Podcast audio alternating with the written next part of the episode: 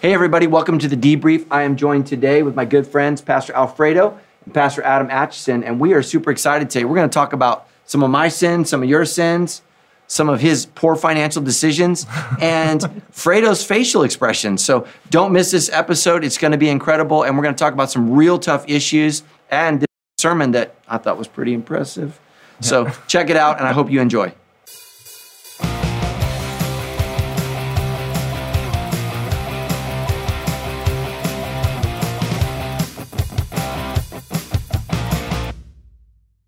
So, for those of you guys who didn't join us, make sure you check the message out. John 5 is just one of these uh, epic encounters of Jesus Christ. I mean, they're all epic, right? But this is just that one where this guy's been sick for 38 years, and Jesus says, What do you want? You know, do you want to get well, right? Is actually yeah. what he says. And I think a lot of us, the assumption is, yeah. Mm-hmm. Uh, but the research bears out that a lot, a lot of people don't like getting well. They don't follow directions. They don't do what's told, and they're just they're just sick. Mm-hmm. And um, so the thing that I shared with my small group, uh, well, I think the next question was, what sin do you are you currently struggling with? What was that? Was that the number two? Uh, yeah. What no? What excuses have you made to remain in this sin? Okay. Okay. So yeah. So number one. So okay. So I'll answer both of those. And and just so you guys know, so I'm a three on the enneagram. So when you, when you first begin to look at the enneagram, you, you identify you know core sins, and the core sin of the Enneagram is lying, which ought to make everybody super uh, interested in looking at other churches. Um, but but when you when you dig below that, uh, it's shame, and shame for me is insecurity. And so, uh, like when I was younger and I struggled with pornography, I always thought the issue was lust. Like, okay, well, I just, I'm just a young man, I'm very lustful, but the issue was insecurity. So uh, I would flirt to get validation. I would look at pornography, and in my mind, I would say, oh, oh, they're they're into me. You know, I would believe the lie and validate myself, which I knew wasn't true. And so as I've matured in, in Christ, right, um, the things I would say what, what what normal people would call sins, I've done away with, but but that issue is still there. And so when I shared my sin in small group, one of our, our, our small group members said, I, she said, I didn't know that was a sin. And I said, I said, you know, oh, sweetheart, you know, the sin is always there. It just changes how it looks. And so for me, it, it, it switches into being insecure about uh, what I've done with my life. Now I'm getting older. I've wasted my life. I haven't accomplished the things that I'm supposed to do. I would have done more. And I really identify with um, this guy at the well because he says, I, I can't change my, I can't do the things I need to do because. And he has, he has a list of reasons. And as a three, I live in that. You know, I, I'm not as famous as Rick Warren because. I, I, I, don't have the church the same size as Steven Furtick because. And so I come up with these lists, you know. I didn't have the same opportunities as Andy Stanley. And I, I create all of these things in my mind when God hasn't called me to their life. He's right. called me right. to my level of obedience. And so that's my sin issue is saying the thing that I got to get over that I make excuses for is I got to say, God, this is the life that you've given me. And, and some things I've loved, some things I didn't, you know, I didn't choose. And everybody's in that but I'm gonna I'm gonna offer this to you, and I'm gonna quit griping, and I'm gonna serve you right here, right now, with the best I can, and uh, and I just confessed that to the group and said, look, this this is my this is my lifelong sin. I don't feel good enough. I don't feel secure enough, and I think that's hard for people to identify with because they maybe think I'm courageous or um, yeah, I am, but that's not all that I am. I'm also, you know. Um, you know, I, am insecure. You know, like I'm watching The Last Dance, uh, and I'm, I'm not caught up. Uh, but for those of you who aren't watching The Last Dance, it's it's Michael Jordan's last year. But I thought it was powerful. Remember, he cut the interview when when they when they spoke to him, yeah. how his teammates saw him. Yeah. This guy's the greatest player of all time. Sorry, LeBron James. Um, you're number two. There's nothing wrong with being number two, right? but he cried yeah. because that's still a, a, as good as he was we're all marred by sin and we're all insecure. And um, um, I got to grow. So you, you'd also shared with us how your insecurity sometimes keeps you from celebrating others. And so you'd, you'd even related that to our mutual friend Bob yeah. and, and how he wasn't that way. And, right. And it, can, can, you talk a little bit yeah, so both? Adam and I did an Ironman together a year ago. A little over a year little ago. over a year ago. And so my friend Bob Stockton, um, who, who was actually was hit by a car while running, and it was tragic, I think, for all of us involved. And we just love the guy. But Bob's secret sauce was he was never diminished by the beauty or talent of someone else. And uh, I think to be to truly be a good coach or a good leader, you can't be diminished by others' talents. Yeah. You have to celebrate it and, and steward it and and hope that right that they, you know, they do something great with it. And I think, I think two things happen. Number one, we we get mad that we, you know, we say, well, if I had that talent, I would, and then we get mad because it diminishes who we are. And Bob Bob wasn't diminished, and so, you know, he would train me, um, he would ride with me, and I, and I beat him every time, you know, every time, and he loved it. He celebrated my victory, which was his defeat, but it wasn't his defeat because he had a joy of coaching. And he, he, he had a true joy of seeing someone else do better than they thought, more than they thought. Yeah. So, like when we were training together, he was going to do the event with us. He broke his leg. A week, a week Yeah, a couple weeks before, he still showed up, cheered us both on. Yeah. Uh, you know, was there for us. It's freezing cold in the morning, hot and windy in the afternoon. You know, Ironmans are not short sporting events, um, and, and and that was just his gift. And um, you know, he, he wasn't just our coach, but he coached my daughters. And you know, my daughters aren't going to the Olympics for mountain biking, right? But he he poured the same amount of intention into them.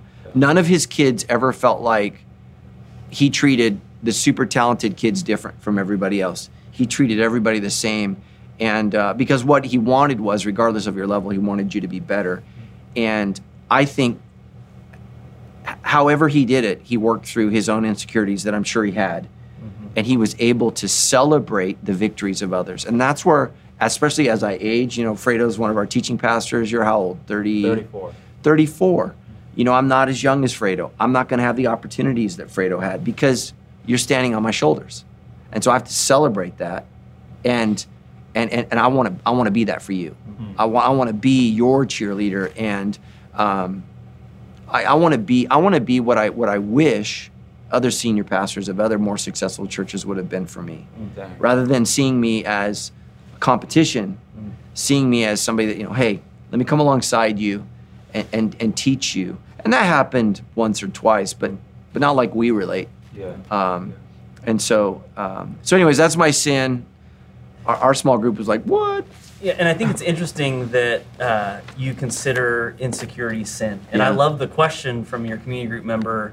Well, how is that sin?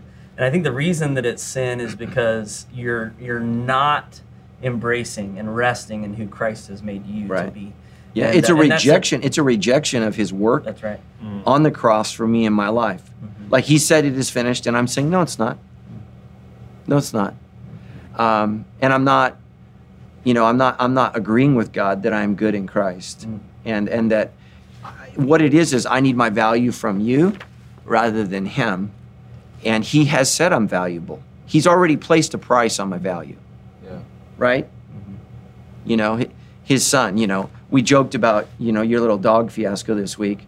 I'm going to throw Adam under the bus, but Adam is a is a dog lover and he spent I'm not going to say how much, but let's just all say Adam spent way too much money fixing his dog and you can tell by his face he knows I'm right. Oh yeah. But but you put you put a value on your family pet. Yeah. And it was maybe more than what you thought. Yeah. Right? Yeah. It surprised me. Yeah, it, surpri- it surprised me when you told me, and I'm never going to let that go. well- I told my wife, I said, Adam is a crazy dog person. I, yeah. Here I am being vulnerable. Yeah, he's gonna make payments for like two years. That's great. That's that's what kind of money we're talking. I pay these pastors too much money. yeah, that's why he's making payments because I don't. Yeah, thank you all of our givers. Keep giving, please. Um, but right, so God's already put a value on me. He's already said Matt is worth my one and only son, and I need to rest in that and minister out of that, love out of that. And I think Instagram, you know, I mean, thank you for everybody that's watching this, but this stuff just it destroys your soul and it says somebody else is doing more, somebody else is better, somebody else thought of it first. Um, and, you know, God's like, I haven't called you to that, I've called you to this. So that's my sin, and you guys can pray for me on that. So, all right, what's next? Next question is uh, this: um, What specific things, so in light of what you've been sharing, um, whether they be things, systems, or people in your life, need to change for your motivation to actually increase uh, for your obedience to Jesus? Yeah. So if you started a small group this week, my apologies. Like this wasn't like Yeah, it's a heavy shallow end. This man. wasn't the shallow end of the Let's go pool. deep fast. Yeah.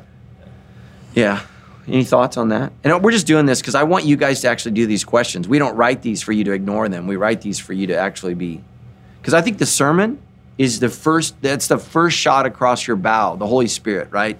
And then the group's question is, okay, how, how am I going to work this out in your life? So, any thoughts? Do you have any thoughts? I mean, not that you're answering for him, but Yeah, I mean, for me, what what's been really exposed in this whole situation, this whole season for me, Yeah. has been my anger. My anger has gotten the best of me mm.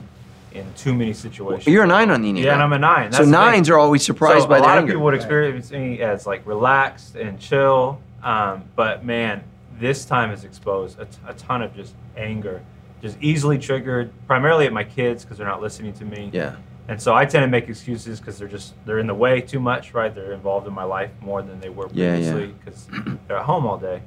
Um, and so things that really need to change for me are the expectations I set for myself. You know, you Mhm. talked about looking at other people's lives, and I sense that even now in the season, like I'm not doing enough during this Yeah. time. You know, I haven't read enough books. I haven't accomplished certain goals I had, and so it's led me to feel like my kids who aren't listening are constantly in my way.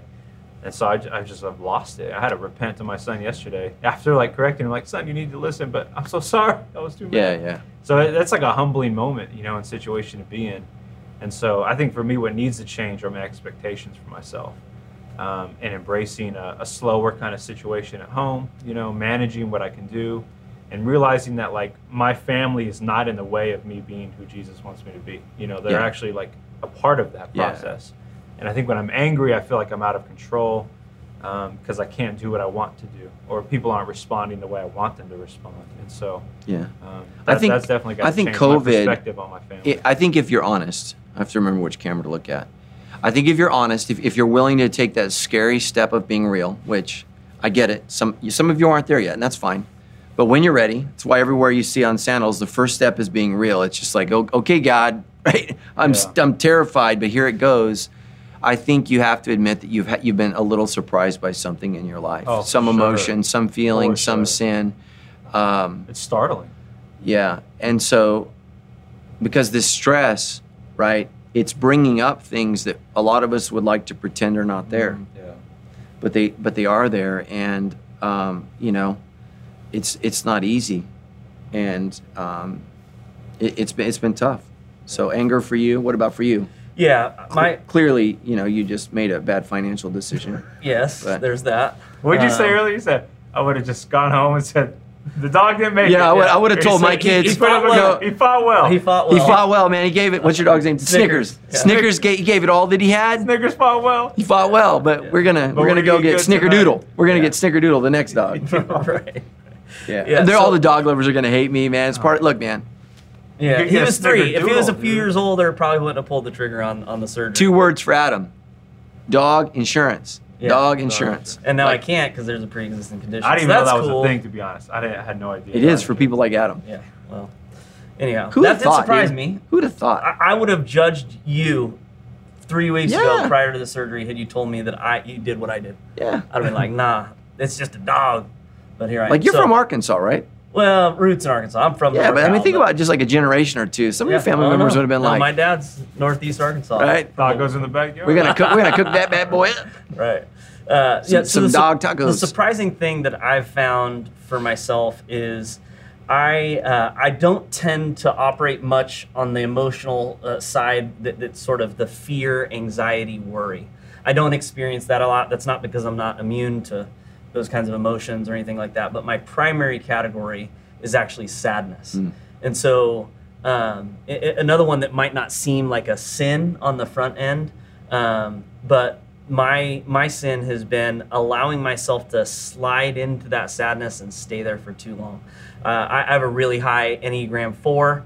It's not my primary style, but it's it's my third highest, and it's it's pretty high. And so, uh, you know, just this past Friday, um, you know, I, I just was I was overwhelmed with grief to the point that it debilitated me when it shouldn't have. Yeah. I gave myself to it essentially, Yeah. and allowed myself to to stay there for too long. And uh, and I mean, I I'm sort of you know it's vulnerable to admit it, but it was 10:30, and I was like done facing the day, so I took a nap at 10:30 10:30 a.m. Wow. Yeah, and uh, I mean, I was up early because I had to take Snickers to Tustin to get his Yeah. bandage off. Yeah, Fredo's Um, on second breakfast. Yeah, Yeah, so Got that Hobbit schedule. so I, I was up early, but it was just I was just like, nah, I'm done, and uh, I, I was able to kind of snap out of it. The, to answer the question, the thing that was in place that day that helped me out of it was the one one thing that's open right now, at least in our area, is golf courses, and I love Right. to golf.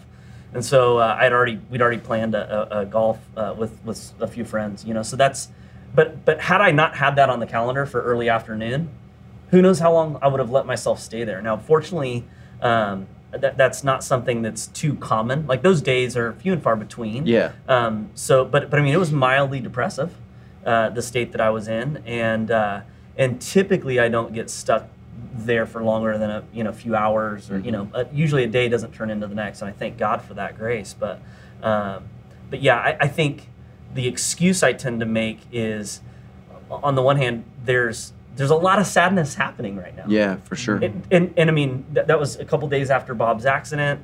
And so it's one thing to, to be emotionally vulnerable, to feel the feelings that are, gen, that are genuinely there and rightfully so. It's another thing to sort of cross over that subtle fine line into, I'm going to just stay here yeah. Yeah. right? That that's I think when it moves from uh, just be, being real about what, what's happening just in our, in our world and in our lives and, and these these tragic events that are happening around us into no, I'm gonna I'm gonna make this my friend, Right. and then my fam then I'm not present to my family, you know, all, kinds of things are attached to that. So Yeah, and what I would say, you know, to all of our listeners about anything like anxiety, depression, uh, what's maybe another something that would be a controversial view of sin, uh, insecurity.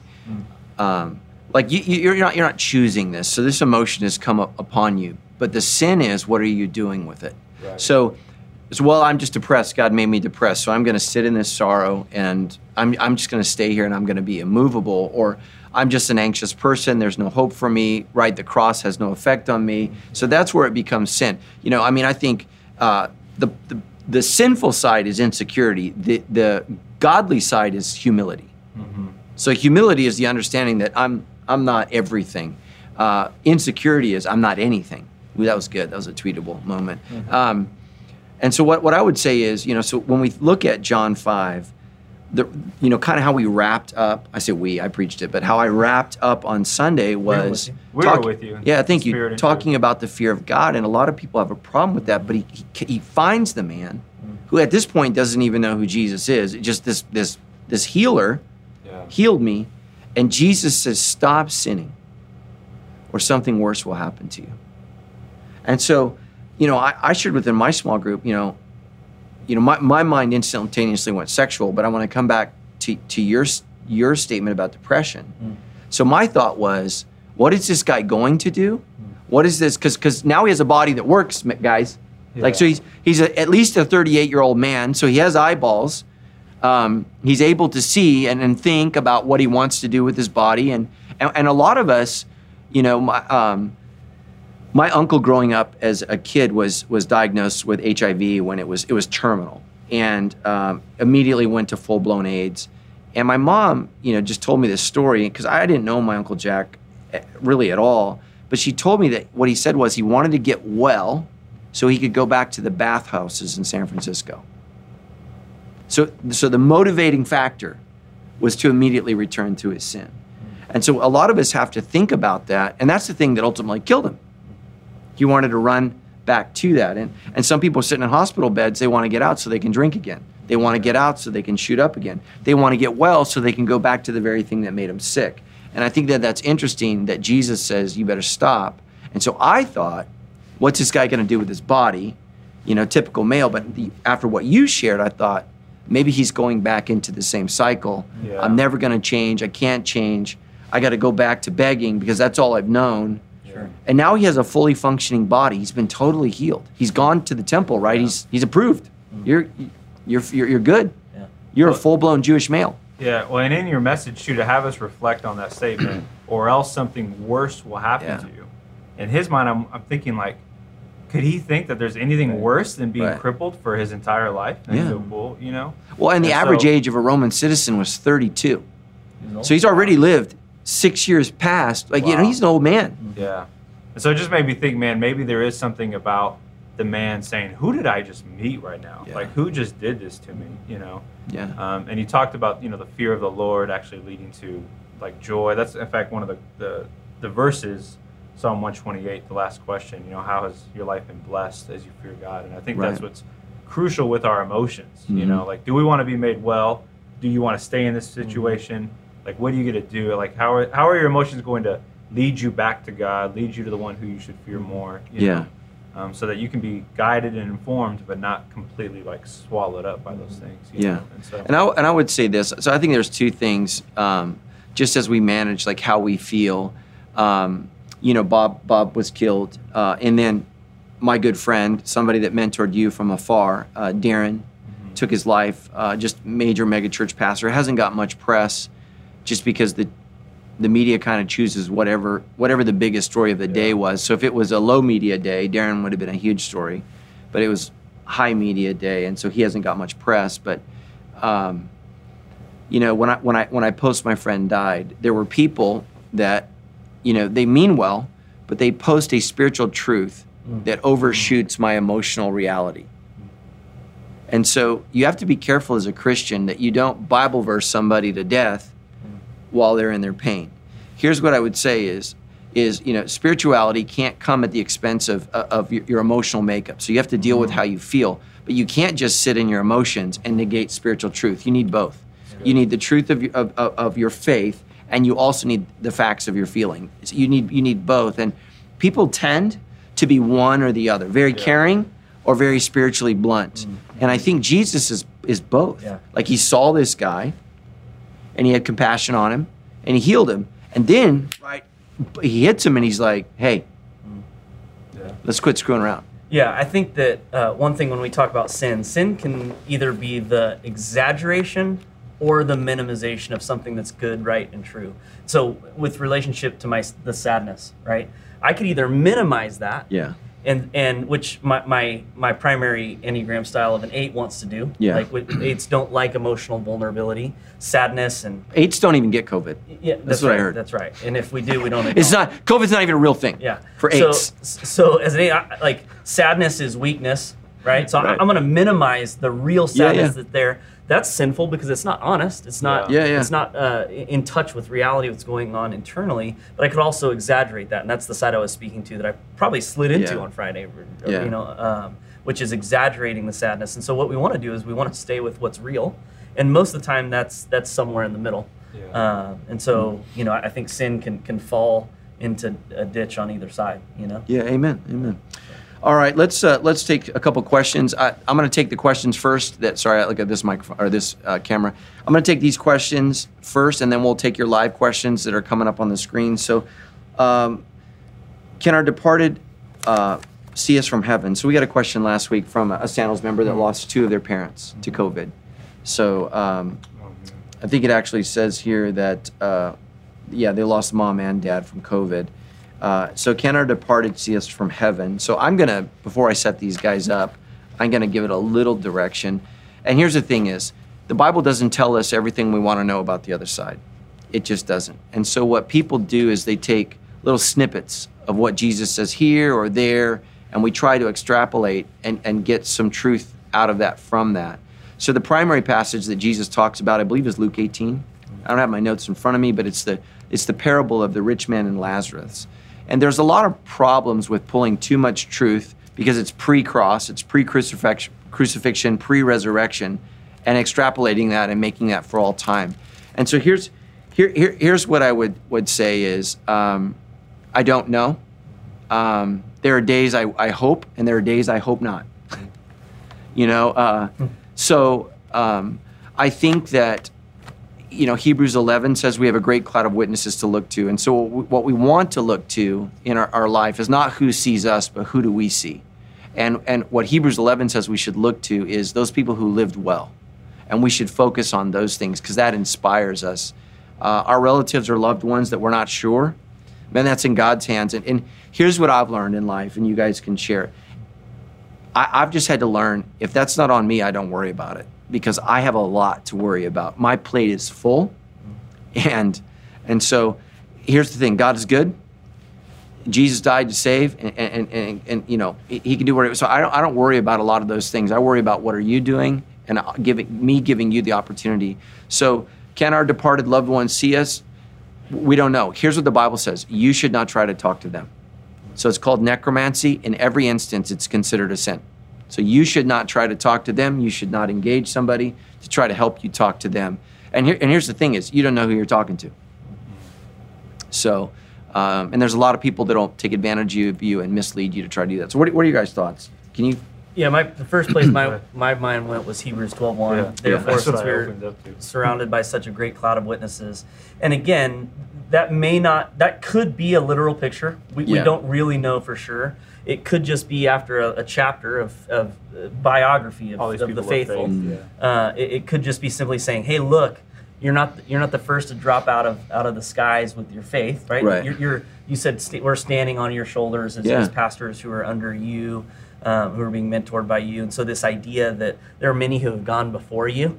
And, and that you can even draw inspiration from as you hear of their stories of faithfulness, um, especially in that time, people who hadn't re- yet received the promise of Jesus. And so Hebrews 12 quickly turns to fixing your gaze, Yeah. your eyes upon Jesus, uh, in, that, I believe, third verse of, of chapter 12.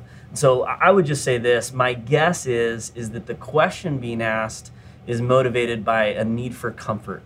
And, uh, and, and that it would be comforting perhaps to you to know that, that somebody you love that is, is departed, uh, who's passed on, is, is watching over you or Yeah, something Let me like give that. you some more. So there's some more here that I that I I don't normally ask the questions. I just answer. So everybody give me grace.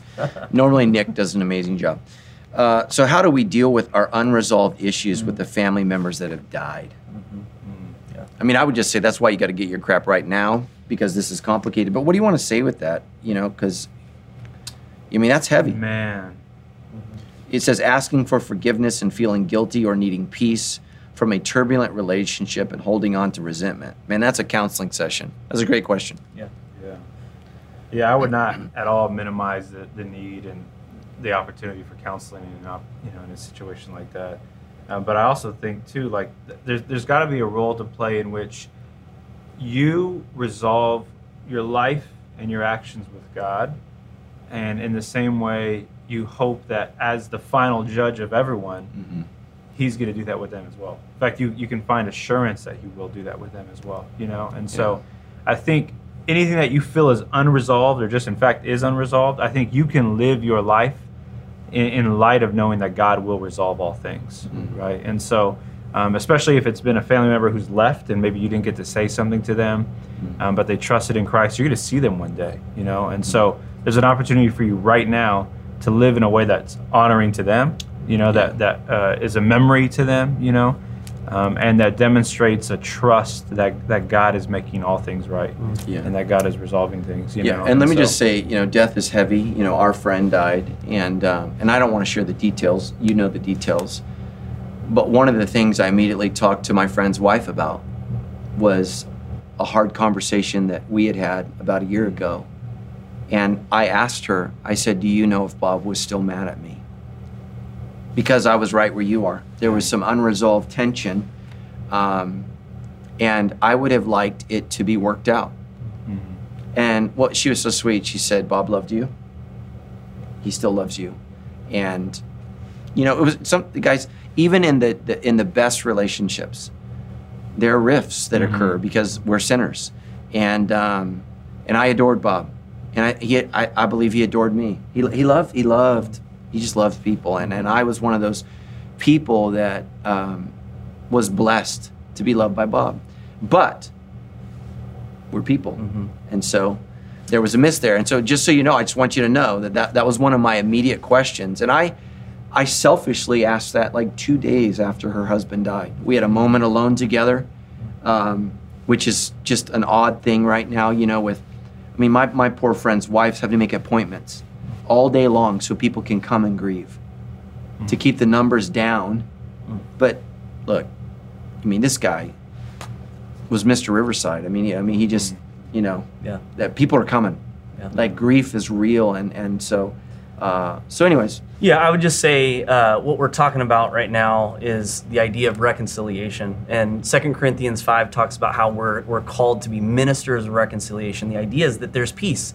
Insofar as you are able, the scriptures tell us, live in peace. Yeah. And so, uh, in the case where someone's not around anymore, because reconciliation uh, relationally takes two, uh, you're going to have to reconcile that within yourself. Mm. But I say that uh, with with a caveat. You're, you're, reconciling it within yourself with the help of God Himself, uh, who, who, can bring peace even if the relationship uh, can't can't be restored uh, because this person has passed on. Mm-hmm. And so. Um, and so, and the other thing too, it's, it's why you even mentioned therapy, like pro- processing mm-hmm. those unresolved issues with someone else, even though it's not the same as mm-hmm. doing it directly with the person involved. Um, oftentimes, that's the that's all we need to lift the burden mm-hmm. uh, that we're feeling by some of those unresolved things. So. Mm-hmm. Uh, it's it's sort of back to the, the vision. I mean that we talk about those sort of three, three spheres: self, God, and others. Even in this case. So, all right, I'm going to take this live question. Lots of Christians are saying that we shouldn't listen to the government or news right now. What do you think we should do with what we're hearing? Man, um, I think this is the age of confusion and opinion, and that's the problem. Uh, one of the I would say the second largest um, church in California, texted me about an hour ago. And he said, Can we talk? Uh, and then he group texted me with another pastor who has a different opinion than me. Mm. You know, I've been vocal. I think the church should be able to meet. I'm trying to work with the governor. There are other churches that are saying we should just wait. And so he wants the two of us to do a live chat uh, because the church is not unified. And, you know, I, here's the thing is, I can't speak to what other people are supposed to do. Uh, I'm going to be speaking to what we're going to do as a church. Uh, so pray for me uh, as I as I try to hear from God and make the best decision I can make. And, and and that's what I think every pastor should do and every Christian should do is try to make the best decision they could make.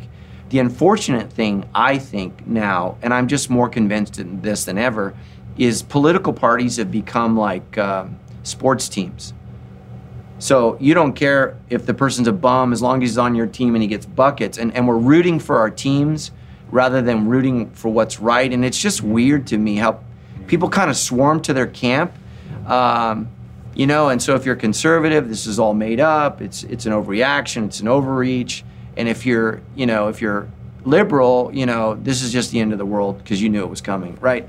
And that, that's a generalization. But people just tend to try to get in those camps. And what I'm trying to do is try to figure out the truth and understand that. And so I, am not going to be led by emotion. That's I am not. I don't think that's good. Um, I think a lot of people are frustrated and rightfully so. Um, I think that they're, you know, I, I think our government officials. I want to give them the benefit of the doubt, made the best decision they could.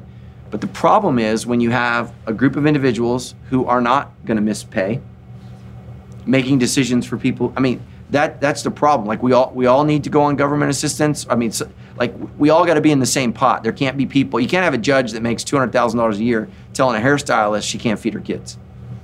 That that's a problem. That's an injustice, and so we, we got to figure that out. But I don't know that now's the time to figure that out. I think we realize we got a lot of work to do as a country, and we're not nearly as as competent as we as we thought we were. And we need Democrats and Republicans and independents and nuggets and idiots and everybody else to, they got to figure it out. And uh, hopefully this will be that thing. So here's what i would say is your verse as far as it depends upon you live at peace with all people. I just don't feel the need to give my opinion yeah. every time somebody asks. I, have ignored more texts. So if you text me and you're on red it's on purpose. I'm just not responding to you because you, you know you're fired up you're upset you know the news is changing my wife asked me about two weeks ago she said stop talking about covid because every day I'm like, oh, I read this, and then I read this, mm. and then. Mm. So she just said, stop. So what I would say is there are instances where Christians can uh, go against government. They're very few. Mm. They're very, very few, and I would be very, very careful. Um, it's almost like divorce.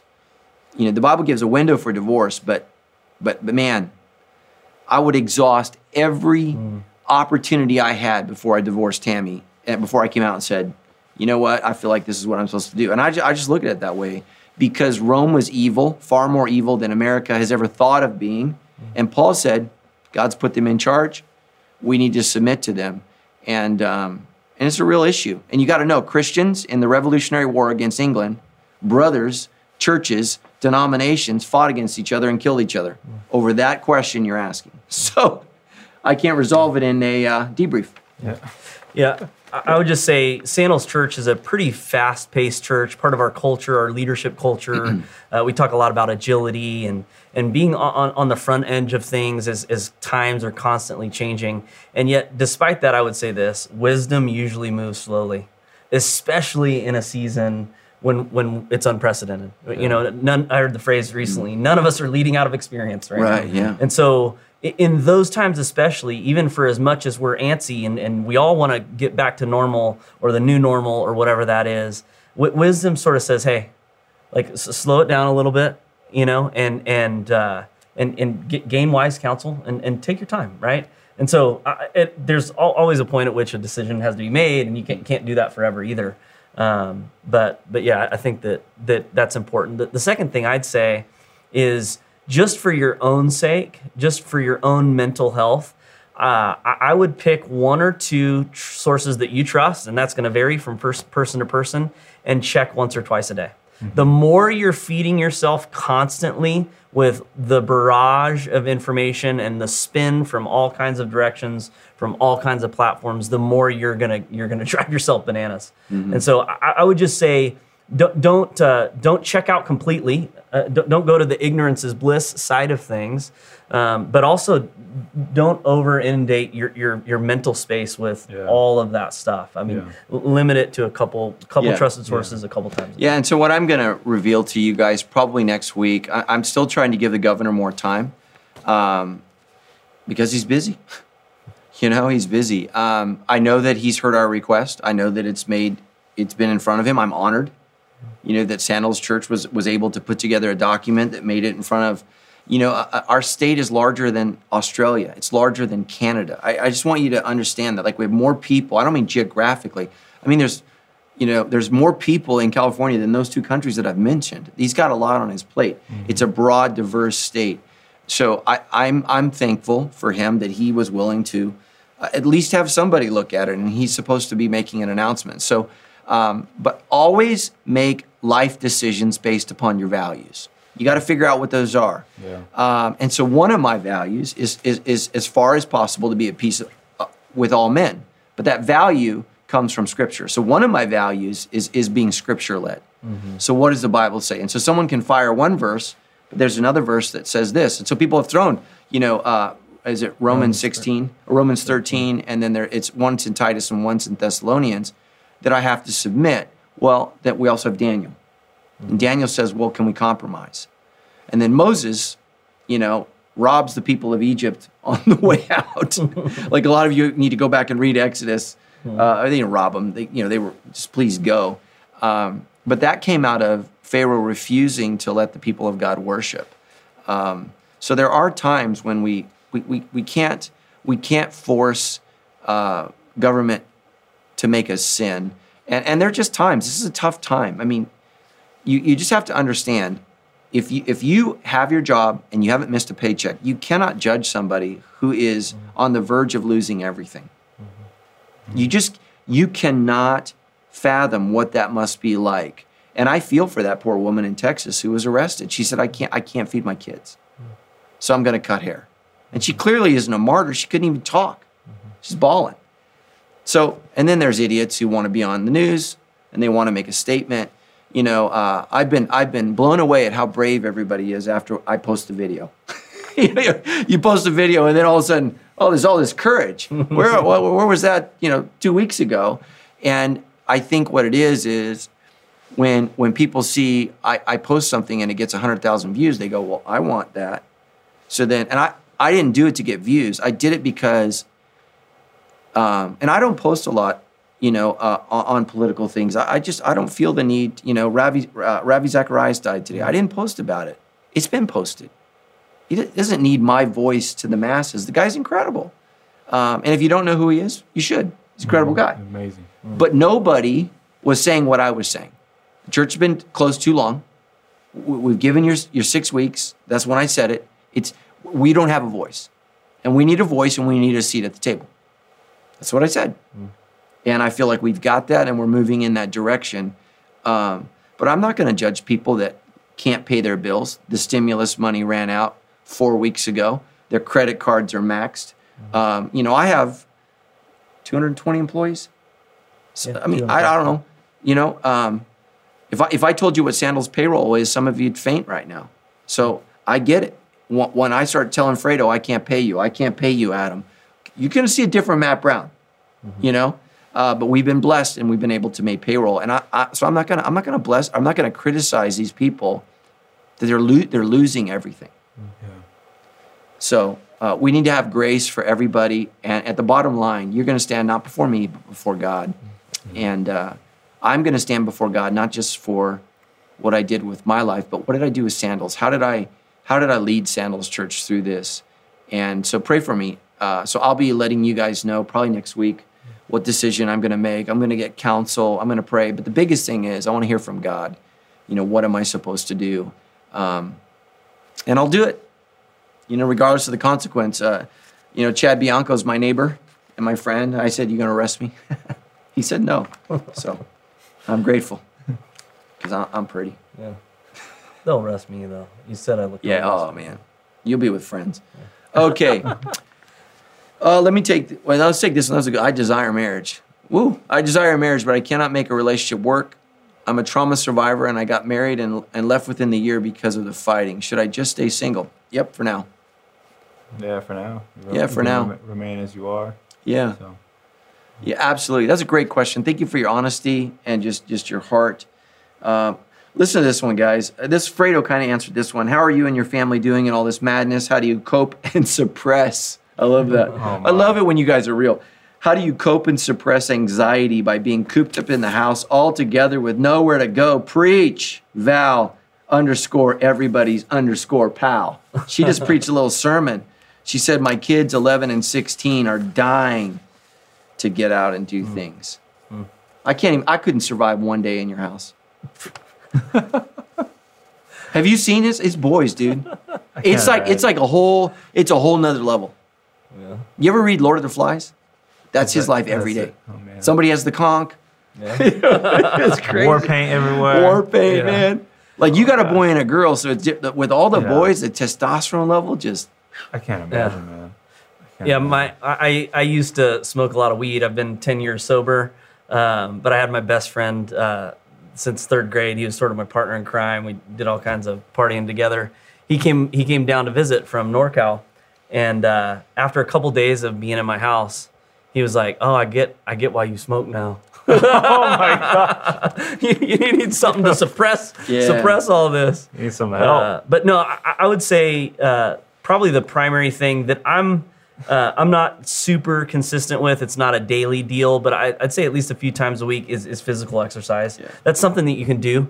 Uh, you, you can do that in your home. Uh, you know, you can get creative. Um, there, I mean, push ups, sit ups. I mean, there's planks that you can do without ever leaving your house, without any weights. Uh, you can go on a run. Um, I mean, I, I don't know where you're viewing from, but um, you know, in, in California, even with a stay-at-home order, you're still allowed to, to go exercise, and and so th- that's that's one thing. I would say take um, take little breaks. The one the one verse that kind of struck home to me, I was sharing with you earlier, uh, is Proverbs thirteen twelve. Hope deferred makes the heart sick, but a desire fulfilled is a tree of life. And so what keeps happening is our light at the end of the tunnel keeps getting pushed out. And at a certain point, we're like, is there a light at the tunnel at all? Like, what? my heart's getting sick, right? I, I need a break. And, and that's the truth. You need a break. And so, h- how do you do that in a way that, that is still honoring of, of the guidelines that are in place and things like that? And so, um, you know, my, my family, uh, there's a there's a mountain trail, that little hike that we did with Snickers. Um, after his injury, he was hopping around, shouldn't have taken him on the thing, probably worsened it. But uh, but but it all goes back to Snickers. yes, Snickers went on this walk with us, and uh, we it was this trail that we walked up to, to a waterfall in, in the local mountains here. Oh, yeah. You know, just little things like that. It was a half day excursion, didn't cost any money, but the gas to get there. Um, so I, I think we need little things like that just to break it up. You know, um, you know, s- some of the beaches are open. I've seen people just hey, we just gotta take a quick trip just to just to do something different. You know. Yeah, Tammy and I went on a date night last night, and we went to the beach, and in San Clemente they put up a ten foot fence. Dang. And I told her, I said, baby girl, I love you, but I'm 49. I cannot jump a 10 foot fence. Like that would have gone bad. So yeah, I I was just like, I, I just gave in. Like my romance just, I was like, yeah, like your boys would have seen it as a, you know, come on, let's get over it. But I was just like, oh man. So I don't know what's going on. Um, any thoughts? Yeah, I mean, there's. I, I love the exercise. I think that's like crucial. There's a ton of things that you can do just to kind of help you physically release and like get a sense of uh, freedom from like however you're feeling in the moment too. But I'd also say like there's something to be said about meeting God just right there where you're at, wherever the frustration is hitting you. You know, I talked about being angry earlier. Yeah. Like I, I could, I felt God's presence with me mm-hmm. as I had to confess, you know, and mm-hmm. acknowledge where I was at. And so I think every single moment is a sacred moment and an opportunity to like just listen, listen to what God is saying. You, you said that Sunday in your message. Like, what if this whole thing is for Jesus to listen to you? You remember saying that? Yeah, yeah. It was incredible. I turned to Ashley like, honey, that's a word right there for Mm. this whole, for everybody. You know, like, are we listening to God during this time? And I kept so- telling Tammy that guy's good. yeah. I think, I, but I think there's something to be said about that. Yeah, like, amen. practice listening Yeah. in the midst of how you're feeling uh, anxious. And that can be, uh, man, a cup of coffee, a run, Mm. just sitting down for a minute. You know, like I th- we overthink, we over spiritualize our disciplines. And I think we sometimes Yeah. undervalue just regular rhythms and how they can play a role in us um, processing how we're feeling. You know, she used the word suppress. I'm like, man, there's Yeah. got to be an opportunity to like open your hands, you know, and, and, and let those things. And that's been tough, especially based upon the size of your house, where Oh, you yeah. live. Um, I mean, I when we first started the quarantine, I read this blog post from Wuhan, and they were just coming out of seven weeks of this. And this guy was family of four in Wuhan, China, with an apartment with one window. Oh, And he was like, like they took times of each family member staring Just out the window, yeah. man. I'm like, oh my gosh. That's a great one. So this is flashing. How do you protect your own mental health? Is it flashing because They want us to pay attention. Yeah. yeah, uh, and also navigating marriage with a spouse dealing with a substance abuse who doesn't take steps to get healthy. Wow, this is like for you. Did Shannon Lee write that in? Yeah, sorry, I'm just rereading it. How do you protect your own mental health and also navigate a marriage with a spouse dealing with substance abuse who doesn't take steps to get healthy? I think that's particularly challenging in this time right now. Um, the, the the classic response to this is boundaries, uh, and and uh, what sorts of boundaries you're going to set for yourself. I don't know if you have kids together. Um, and and a lot of times boundaries can feel like ultimatums or like you're trying to manipulate the circumstances to get your spouse to behave a certain way. I think the first thing you need to know for your mental health is that this isn't about you. Um, this is uh, his or her sin and uh, and that you're you, you, like you you can't bear the weight of that. And so p- part of your own process is is going to have to be moving toward understanding that uh, this is on him or her and uh, and there's only so much that you can do. Very very little, in fact, control that you have over something that he or she doesn't even have control over themselves. I mean, that's the nature of addiction: is they've given over control to something that has control over them. And so, uh, a lot of our own anxiety can come when we overinflate our sphere of control. When we think we have more control than we actually do, and then we're met with failure or disappointment or, or, or whatever. Um, I, I wouldn't underestimate the power of prayer um, and, and and don't think that you pray once and it's done. Scriptures tell us that you ask, you seek, and you knock, and then it says, it, then you keep you, you keep on doing it. Do it. You ask and you seek and you knock, and so to persist in your prayers, and and that's not to just give a spiritual answer, but um, but I think uh, you, you probably need a safe space to be able to process uh, with people, especially people who have gone for, through, through it and have either seen their spouse come out of it and uh, can provide hope, or who have found their, their own sort of center in Christ and in, in a safe community uh, for you to be able to process and vent uh, when things go awry. So those are the, the, the quickest things off the Yeah, I thought that was great. That's good. Um, that was great. Just thank you so much for your guys' honesty. I just appreciate that. Um, listen to this one, Fredo. Why don't you take this? Uh, Okay. What are some good ways to have emotional intelligence? How do you Oh learn uh, to not take every criticism, someone else's frustration so personal, to help maintain emotional and mental boundaries for yourself? Coming from a Type Two Wing Three. Hope all is well. Thank you. Hope all is well after that. Man, say the first part again. Yeah. How do you how- what are some good ways to have emotional intelligence? emotional intelligence? Uh, I would say um, to start with people around you that you trust and ask them how how do you experience me? Yeah. Like how how are you sensing me, especially during this time right now? Um, I, I bounce a ton off my wife, um, or she'll do it for me, you know, and let me Yeah. know about some things. And so um, she's helped me become more aware of how I'm feeling um, and help me explore that a bit. And also just tell me straight up, like, man, you, you need to take a look in the mirror and look at, you know. I've told you how you have to yeah. work on your face. Yeah, my face. Oh my Because I'm a very happy person, but sometimes my smile. Your doesn't come out. face, Tell- tell your face. no, I, I, I tried to. I, I I said I want to take you to coffee. I'm going to offer you a job. You'd have thought I said I killed your mom and buried your kids in the backyard. His face I was like, I told him I was like, you got to work on that, It's a dude. long day of work, man. I It was like, long day teaching. jeez. It's a long day teaching. Yeah, I mean, he was boy. He was so uncomfortable, man. you I mean, I was Yeah. like, you were like, just like, I'm like, I'm not. I mean, this is this is a good thing, I think. You know And what? then I, so afterwards, someone said, "So how did he go with Fredo?" I was like, "He's not taking it." I was like, "That guy, that guy's gone." Okay, man. That was man. Jeez. yeah, so bouncing bouncing stuff off people is incredibly helpful. Yeah. Um, and I, I think uh, as you continue to practice the disciplines of prayer, scripture, being in community with people, like you, you just you grow in those things. You know, there's there's no formula. There's no like real. You know, just plug this in, and we're not mechanical. You know, Yeah. as people like that. And so I think it's a, a process that takes time. But Uh, yeah, I think for a, a high type two, one of the issues for the two is that your identity is often displaced into how you, how others perceive you, how, how you think they're perceiving you, uh, their opinions of you, what you can do for them, how, how you can help them out. And so uh, it's no wonder that that's a struggle for you. That that makes sense as a as a high type two to to perceive any sort of criticism or, or something that's being said as a is uh, from somebody else as a is something that would knock you off, you know, of, of who you think you are and things like that. So I, think you know, for for a high type two, you need to figure out who you are. Uh, independently of what you can do for others, and uh, and and uh, that, that's a that's a lifelong process of discovery for sure.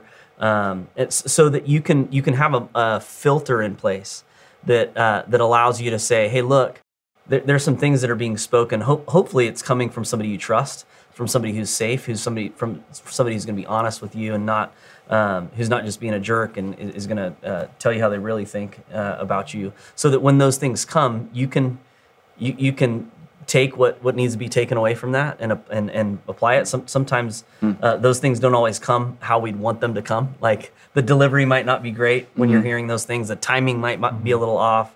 The, the tone or the volume might be a little offensive.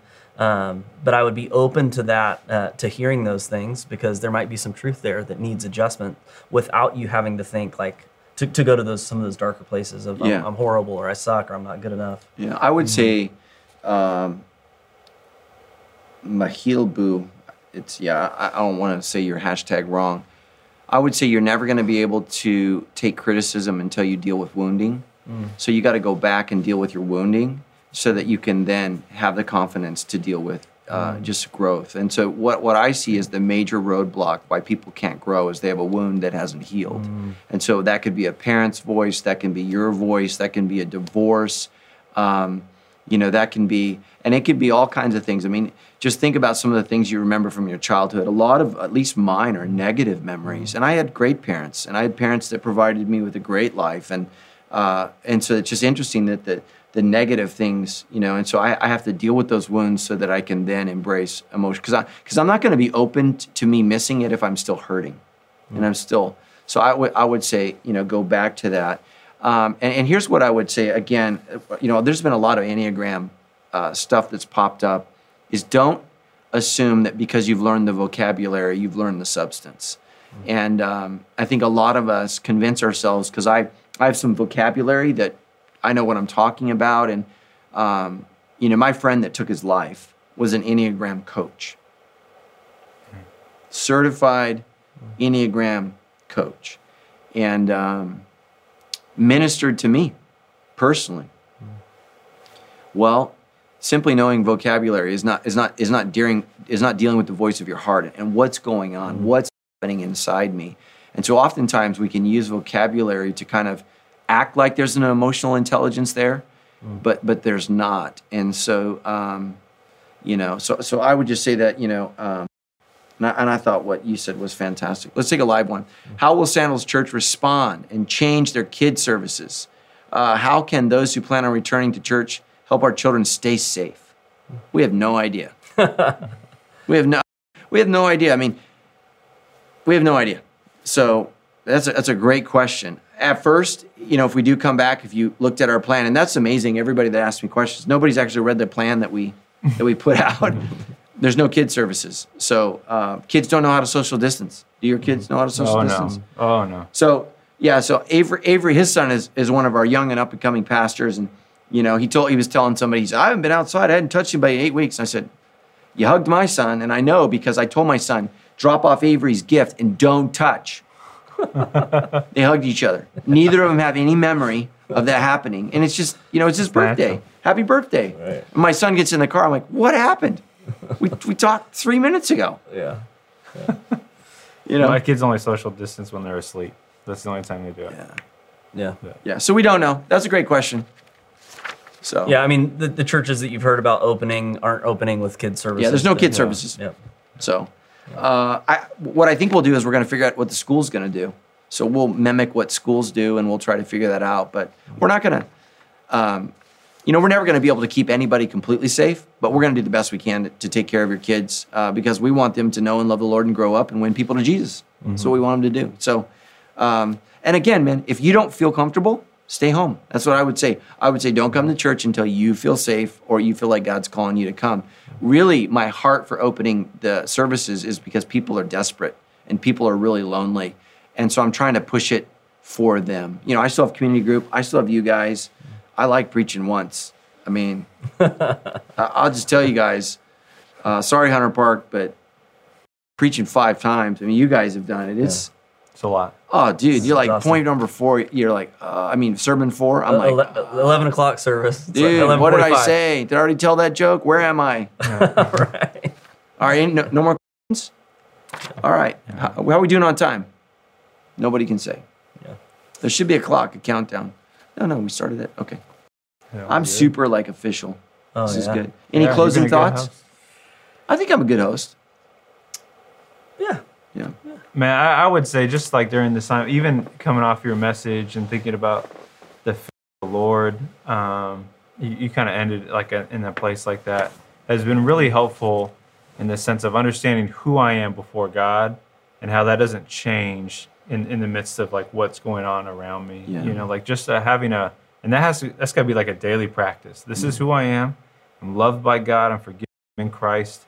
I can be in this place um, in, in light of what's happening around from the day to day stuff, you know, from personal anxiety to like family frustration to just outside voices, you know, coming in constantly. Mm-hmm. There's got to be a return to this is who I am mm-hmm. before God. Uh, he sees me and loves me, mm-hmm. you know, because I feel like that opens you up to Yeah. to bl- breathe and, and feel some joy, Yeah. to share that with other people, to invite them into that too, in whatever we can, you know, in this situation. So, um, yeah, that's just been something I've been thinking about. Yeah, I I think we'd be remiss to not mention uh, the main point that uh, will stick. I have a bad memory. This one I will not forget, man.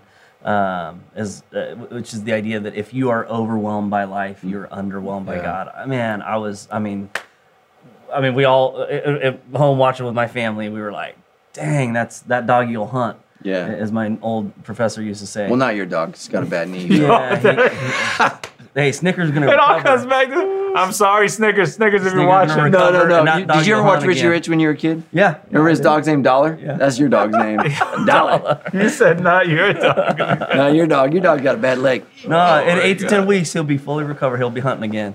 But uh, but just yeah, yeah just that idea that um, Brand new hit. that You and I, you and I could have fixed that knee for like fifty bucks. Ah, I'd do that in my yeah. garage for about half price. Dude, all our dog, all our dog lovers are gonna hate me. yeah, I love my dog. I just had to take my dog to the vet today too. yeah. So uh, back to the back to the main. Yeah, point make your point. here. Uh, but just being being overwhelmed by God, right? Not, not forgetting who He is. Um, you know, the, the Book of Revelation is one to, to understand and interpret, and there's a million different ideas, even amongst Christians who all love and and, and uh, love the Word of God. Um, but what's found about the first several chapters is it's one of the best pictures that you you can paint of who God is, sort of in Himself. As you is, is there's just this fantastic picture that's painted about the worship that's happening, mm-hmm. about these spiritual beings that surround the throne of God, and and uh, if you just need, uh, if you're an imaginative type of person, if you like a visual, visual um, that, that, speaks to who God is, um, read read those first few chapters of, of Revelation. I, I love uh, the picture that it paints there, and and so that that's one thing. Not only who He is, but just to then reflect on who He's been to you. If you're a believer, um, you know that, the the scriptures are constantly pointing us back to remember, to remember, to remember. Um, one, one of the most common Hebrew verbs in the Old Testament is to remember, and so many of the so many of the festivals or holidays in the Jewish mm. culture, even today, are meant to point us back and remember. Because as we look to His faithfulness, then even if it's dire in our present, that, that's what propels us into hope for our mm. future. Mm-hmm. And so, uh, don't don't be underwhelmed by God uh, because it, it, won't erase the reality of, of how much 2020 sucks yeah. or whatever. Um, but it'll lift your head and it'll give you hope uh, that, that there, this too shall pass. And uh, and even if it's a new normal, uh, we're gonna we're gonna get through this together. So. Yeah, amen. Well, thanks for joining me, guys. Yeah, Thank you, guys. See you next week. Know that we love you and we're praying for you. And hopefully next week I'll have an announcement to let you know what the plan is for Sandals Church. Thank you so much for everybody uh, tuning in tonight live and uh, drive safe, everybody. Listening to the car right now because people are driving too fast. So we love you. We're praying for you and can't wait to worship again together. God bless.